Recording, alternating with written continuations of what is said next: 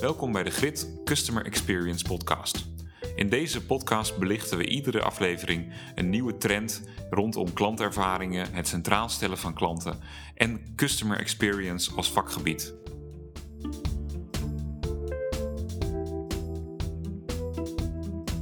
Nieuwe podcast. Uh, Mark, we hebben het over uh, het meten van customer experience. Uh, volgens mij zijn er heel veel verschillende Ehm, gedachten, uh, ideeën over hoe je dat zou kunnen doen en wat het effect daarvan is. Um, we hadden in ons voorgesprekken al wat uh, interessante ideeën. Um, hoe kijk jij aan tegen het meten van een goede of slechte customer experience? Dat is een interessant gebied en vandaar ook dat we dat als onderwerp hebben gekozen voor vandaag.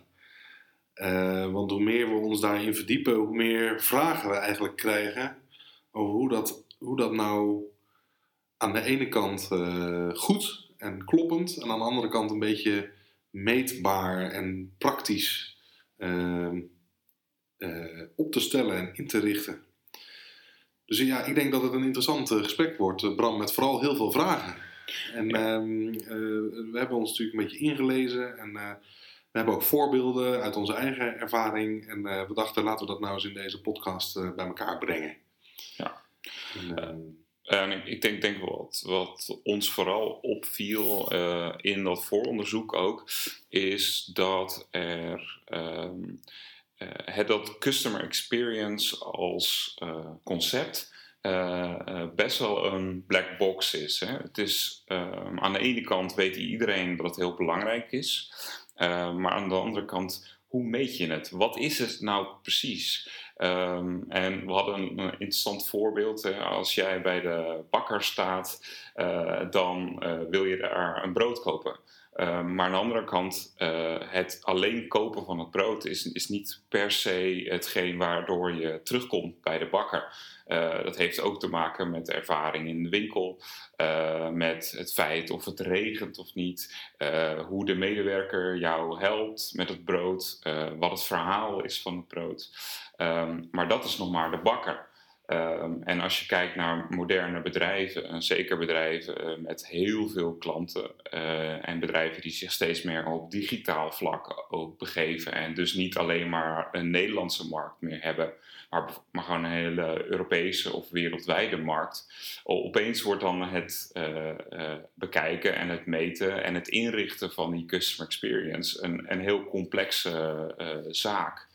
Um, en uh, wat, wat zou jouw idee zijn uh, om die black box, om die inzichtelijk te maken en ook te kijken van wat is nou het effect van alle maatregelen en al het ontwerp dat je hebt gedaan uh, op die customer experience? Ja, het verhaal van de bakker um, is denk ik goed. Hè? Dus ehm, waar je bij een bakker ziet dat de customer experience steeds meer gevoed wordt door de beleving in de winkel. Uh, het, uh, je wil de bakker kunnen zien bakken. Je wil verbinding hebben met uh, zijn verhaal. Je wil weten waarom hij eh, deze broden bakt met zijn eigen ontwikkelde cultuur. zoals in het geval van mijn vriend Sylvester Kuiper, de bakker. Um, en um, en aan de andere kant heb je de interactie en de, de journey aan zich. En je hebt dan ook nog eh, de value for money. Dus ik moet dan toch een beetje denken aan die perspectieven op customer experience. Die onderverdeling in story, value en interaction. Volgens mij, als je naar meetbaarheid kijkt van customer experience. En je kijkt naar die driedeling. Dus in hoeverre is het verhaal mij duidelijk? Kan ik me verbinden aan het bedrijf? Uh, want dat is een belangrijke uh, influencer op uh, hoe ik de ervaring ga duiden en de waarde ga duiden. Um, hoe, hoe zit het dan met die waarde? Dus wat is dan de, de value for money, maar ook wat brengt de dienstverlening of het product mij dan? En dan naar de interaction, dus de feitelijke experience die je met die organisatie hebt. Als je dat nou eens als één as uh, zou nemen en dan een andere as uh, de, de, een range van de uh, indicatoren die wij nu ook in die verschillende artikelen hebben gezien. Um, en die dan op een schaal van wat ze dan leading en lagging um, um, indicatoren noemen. als ik dat zo zeg, zie je daar dan wat in? het interessante van de leading en lagging vind ik eigenlijk dat je rondom die customer experience ehm, aan de ene kant zegt: oké, wat is nou de input? Uh, wat is nou de context uh, die ik ga meten? En aan de andere kant, aan de lagging kant, uh, ga je kijken: oké. Ehm, na het aankopen, na het ervaren van een product of een dienst, wat is dan de ervaring van de klant? Um, ja. En dat is een heel interessant concept, vind ik. Ja, dus leading uh, aan de inputkant gaat het veel meer om beschikbaarheid. En het voorbeeld van de bakker. Uh, uh, is er voldoende brood? Is het assortiment breed? is het druk in de winkels? En de kassa's open? de dingen waar je op kan sturen, zou ik maar zeggen. En aan de leggingkant gaat het meer om: oké, was het brood lekker? Um, ben ik tevreden over, als ik terugkijk, hoe mijn bakkersbezoek was? beveel ik die bakker aan? en dat soort zaken. Dus aan de leggingkant zitten meer de NPS en de customer satisfaction uh, uh, zaken. En aan de leadingkant meer je procesindicatoren van uh, beschikbaarheid, doorlooptijd, dat soort zaken. Ja. En dan heb ik meteen de vraag: is het dan niet mogelijk om op het moment zelf te meten? Dus in die customer experience, op het moment dat jij aan het afrekenen bent bij de bakker, um, kun je dat ook meten? Want dat vind ik interessant.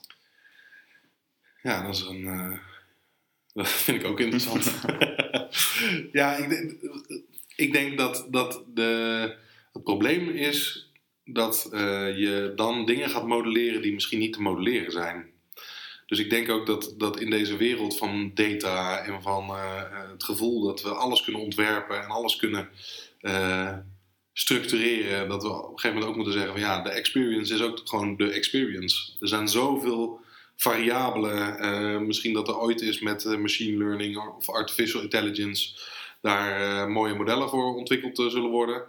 En ik ben dan de eerste om daar ook naar te kijken. Maar ik denk ook dat het gewoon goed is om te accepteren van nee, er is gewoon een black box. En veel meer te richten op van oké, hoe zit nou mijn business in elkaar? Dus in mijn business, als ik nou, of ik nou een bakkerij heb of, of ik verkoop verlichting of ik of ik zit in, uh, in finance. Uh, wat vind ik nou de top uh, indicatoren in mijn operatie, in mijn businessmodel, waarvan ik denk en in geloof van als ik dat op orde heb, dan komt die, um, dan komt die experience die komt dan echt wel goed.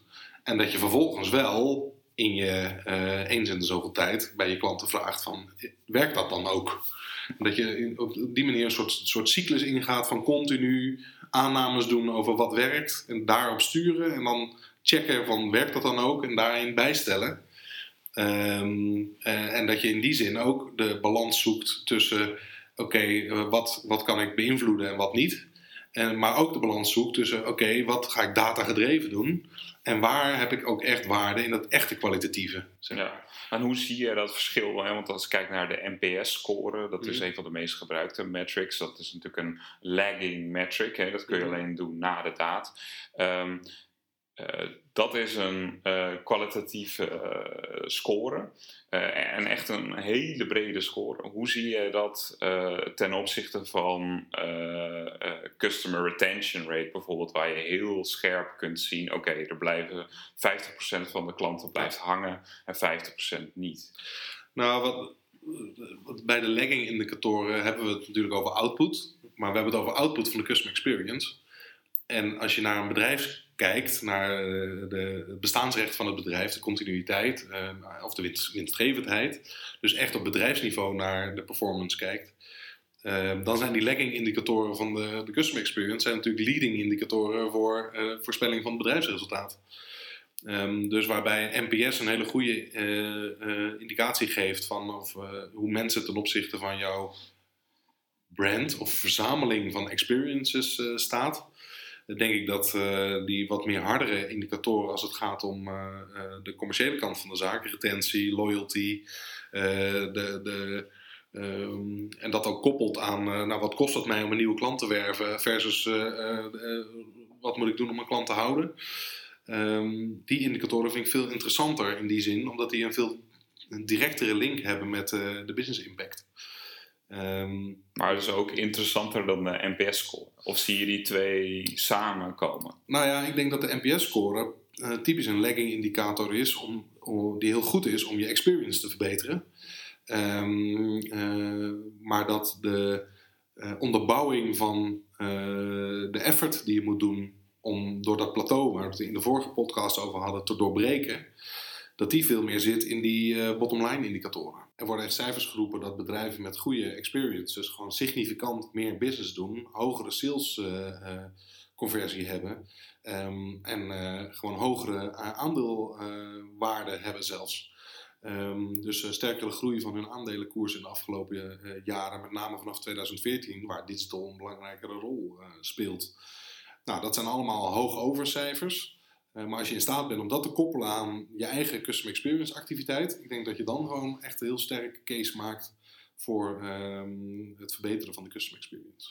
Ja, en we hadden het uh, eerder ook al over, niet in deze podcast, maar uh, ook voor ons werk bij klanten en hoe wij onszelf nu ontwikkelen.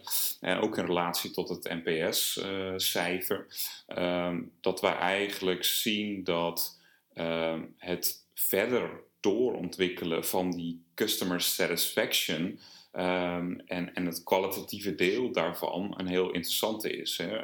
Als je kijkt naar de bakker, um, uh, we kunnen niet weten wat jij denkt op het moment dat jij een brood koopt. We kunnen alleen achteraf dus inderdaad uh, jou een vragenlijst uh, in je handen duwen en zeggen, nou, hoe was de ervaring van het kopen van het brood? Dan zeg je, nou, vier uit de vijf. het DSM-verhaal was niet sterk genoeg, punt. Um, maar eigenlijk wil je natuurlijk dieper gaan en wil je ook een stap verder gaan in die ervaring. Hè? Dus het nadenken over de context van de klant um, en dat ook continu bevragen van de klant en ook het continu meten van die ervaring. Nou, misschien vergt dat wel iets als een soort mystery shopping uh, of iets dergelijks, hè, waar je zegt van oké, we, gaan, we komen gewoon langs en we gaan producten bestellen, we gaan een dienst afnemen. Uh, hoe loopt dat proces? En we doen dat niet één keer, maar we doen dat uh, twee, drie keer. Um, en dat is een beetje als, alsof je een, een restaurant beoordeelt. Hè. Je komt binnen, je bestelt één menu, je laat een keer een vork vallen. nou, eigenlijk wat Albert Heijn bijvoorbeeld al, al heel lang doet. Um, ik denk dat dat voor heel veel B2B-bedrijven ook een steeds interessantere propositie wordt. Ja. Um, en dus ook dat stukje ja, antropologisch onderzoek bijna. Hè, dus het, het echt dieper duiken op die op die klantervaring zonder uh, dat het een cliché wordt. Hè? Dus dat bedoel ik niet de customer experience, maar letterlijk hoe voel je je nou en, en, en, hoe was het nou voor jou? Uh, en als je die kunt koppelen uh, met de bedrijfsresultaten en, en de hardere metrics, ik denk dat je dan een heel eind op weg bent. om die black box, waar we het eerder over hadden, om dat iets inzichtelijker te maken en ook te weten waar je op moet sturen. Ja, en de grap is dat we dat natuurlijk eigenlijk al uh, zeker sinds 2006 uh, doen. Als we kijken naar hoe we uh, inhoudelijk klantonderzoek doen naar de ervaringen op het digital vlak. Dus in die zin zou het aardig zijn om dat eens te verbreden naar van oké, die combinatie van data aan de ene kant en aan de andere kant de kwalitatieve kant. wat we bij Surveys altijd doen, het juist open vragen stellen en al zijn het 2.500 respondenten of meer die dan allemaal uh, analyseren, categoriseren en daar ook de stories uithalen, de context uithalen waarom er gescoord wordt zoals er gescoord wordt. Ik denk dat dat heel belangrijk is voor uh, het meten van uh, customer experience. Ja. Dus ehm, ja, ik, ik denk, we zullen in de show notes onze scribbles van nou, wat dan een soort referentiemodel kan zijn met die twee assen. en daar wat bestaande um, meetindicatoren ook in opnemen. Uh, zodat de luisteraars naar deze podcast ook uh, nog wat hebben aan ons, uh, onze zoektocht daarin. En nou ja, als er feedback op is, of mensen hebben zelf ideeën of ervaringen met, met klant, het meten van klantervaring of customer experience impact, dan zijn, staan we natuurlijk heel erg voor open. Los van als mensen vragen hebben op dat vlak, dat we natuurlijk heel graag willen helpen. Ja, nee, maar dat is eh, ook de bedoeling van deze podcast. Hè? Dus we zijn ook steeds eh, bezig met een zoektocht op allerlei verschillende topics. Nou, dit was er weer één, uh, meetbaarheid en onze gedachten daarover. Ik denk dat de vragen die wij ons nu stellen ook heel veel mensen kunnen helpen. We zijn ook heel interessant met andere mensen te sparren met dezelfde soort vragen. En te kijken of wij dus ook het meten uh, van customer experience ook een stap verder kunnen brengen. Ja. Nou, bedankt en uh, tot de volgende.